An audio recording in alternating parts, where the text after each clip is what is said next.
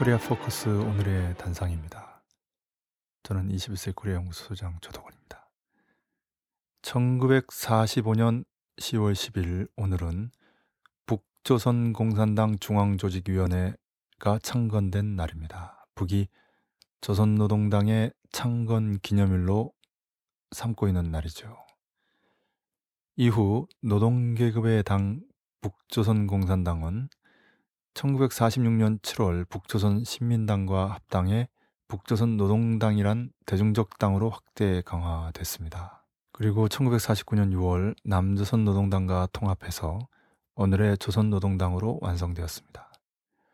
역대 당대회를 보면 1946년 8월에 북조선 노동당 제1차 당대회, 1948년 3월에 2차 당대회, 1956년 4월에는 조선노동당 3차 당대회, 1961년 9월에는 4차 당대회, 1970년 11월에는 5차 당대회, 1980년 10월에는 6차 당대회가 열렸습니다. 그리고 역대 당대표자회는 1958년 3월과 1966년 10월, 2010년 9월 28, 2012년 4월 11일에 각각 1, 2, 3, 4차가 열렸습니다. 오늘 그 세계적으로 보면 정당은 계급을 기본으로 해서 노동계급의 당, 뿌띠 부르주아당, 독점 부르주아당 이렇게 세 가지로 나눕니다. 물론 기독교라든지 이슬람이라든지 천도교라든지 다양한 종교적 이념의 당도 있지만 이것은 계급을 기본으로 볼 수밖에 없는 시대 추이에서 비주류에 해당하지요.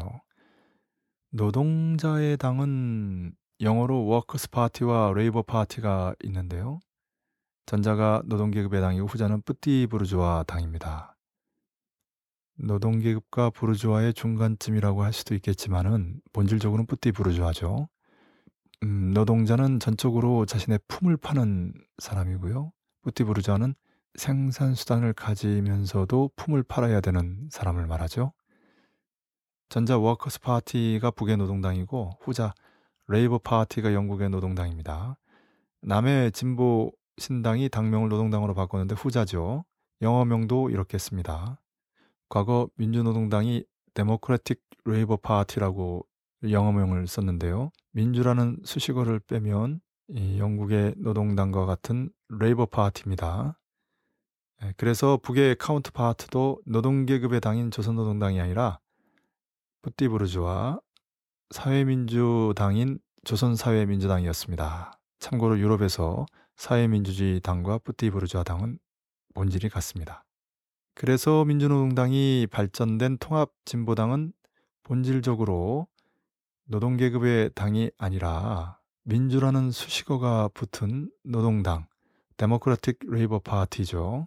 따라서 지금 남해 공안당국이 해산하려고 피눈이 된 통합진보당은 그냥 사회민주주의 정당 정도의 정치적 포지션인 셈입니다. 거칠게 말해서 사회민주주의 정당 수준의 당을 종북당이니 황당한 주홍 글씨를 찍어서 마녀 사냥하고 있는 거지요. 세계 어디나 노동계급의 당 공산당까지 합법화된 21세기 광명시대에 참으로 부끄러운 일이 아닐 수 없습니다. 대체로 노동계급의 당은 혁명, 뿌띠부르주아 당은 개혁, 독점 부르주아 당은 수구라는 정책 포지션에 있습니다.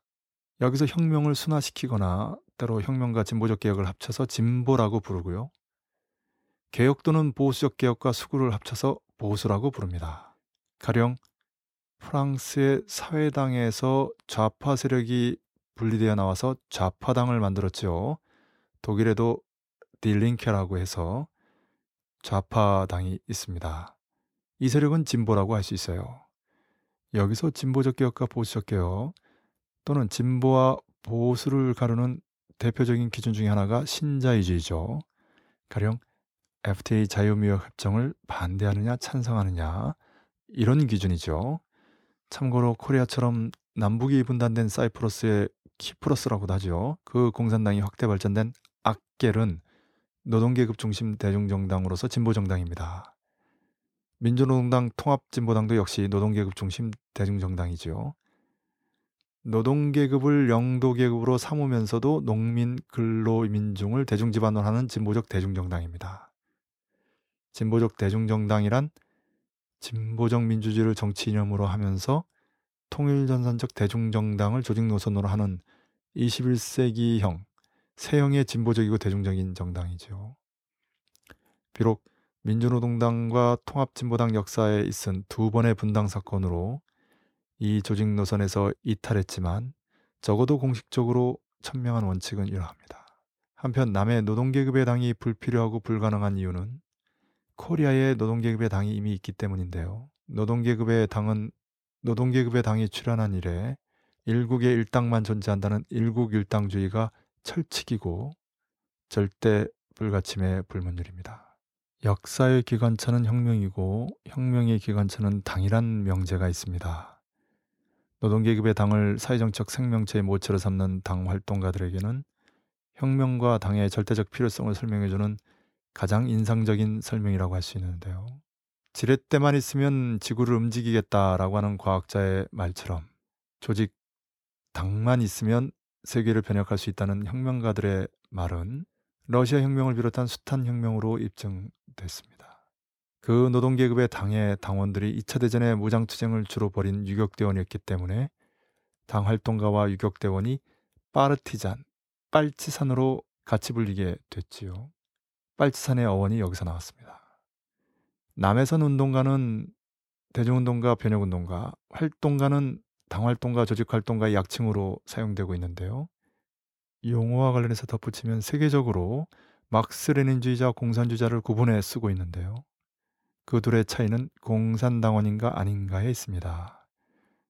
다시 말해서 공산주의자는 공산당, 노동계급의 당의 당원이지요. 당원이 아니면서 공산주의자라고 하면 안 된다는 말입니다. 남해만 존재하는 국가보안법은 공산당을 불법화했는데요. 그래서 세뇌되고 자기 검열을 하게 된 남해 운동가와 활동가들은 공산당이나 전위당이란 말을 사용하지 못했습니다. 또 그 이미지를 연상시키는 당원, 당성, 당생활이란 말조차 쓰지 못했지요. 그러다가 민주농당이 창당되면서 비로소 이런 말들을 입에 담기 시작했습니다. 그래서인지 남의 수구 세력은 민주노동당의 후신인 통합진보당을 해산시키고 파괴하려고 황당한 조작 사건까지 포함해 수단과 방법을 가리지 않고 다 동원하고 있는 것입니다. 오늘의 단상이었습니다.